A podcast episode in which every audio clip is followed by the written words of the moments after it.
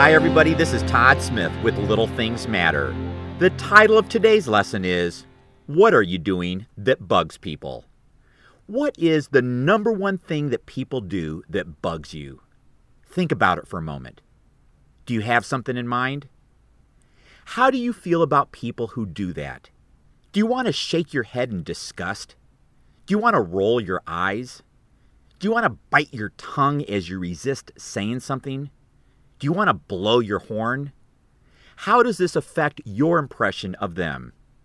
Recently, I posed a question on the Little Things Matter Facebook page asking people to comment on what types of things other people do that bug them.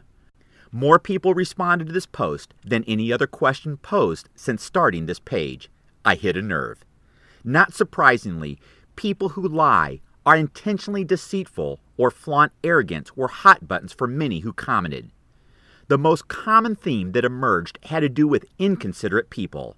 Some of the inconsiderate things people listed included people who don't use their turn signals, drive too closely to the car in front of them, flick their cigarette butts out the window, don't hold the door open, don't respond to emails, text, and calls, interrupt while you're talking, scan their phone or computer for messages during a conversation, leave their shopping cart in the parking lot rather than returning it, are late for calls and appointments, only call you when they want something.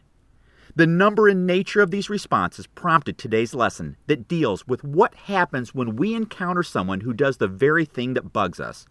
Even more importantly, what happens when we're the ones who are bugging people? How does it affect their view of us?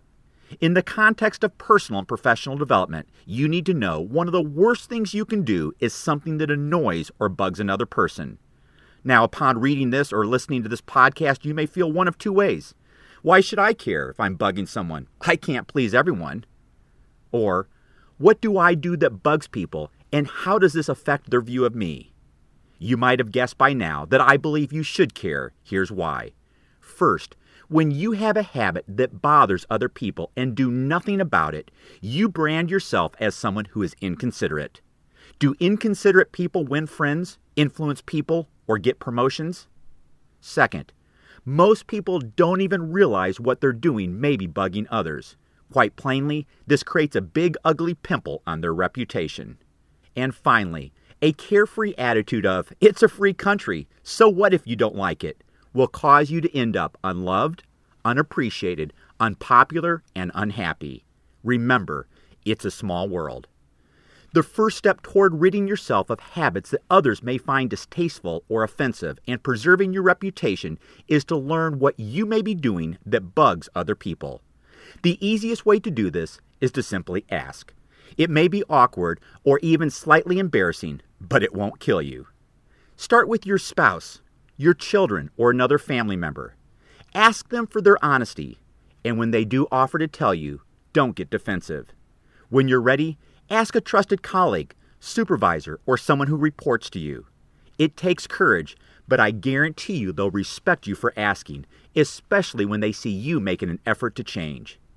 If you just can't bring yourself to ask someone outright, here are ways to figure it out yourself. First, make a conscious effort to watch how others are viewing your actions and reactions. Second, notice when others seem to be turned off by something you say or do. And finally, take time to think about what you can start doing to be more considerate of others. Today, rather than to post what bugs you, I'm asking you to leave a comment about a habit of yours that you want to seriously eliminate. Simply answer this question If I asked my spouse, boss, coworker, or closest friend the one thing I do that really bugs them, what would they say?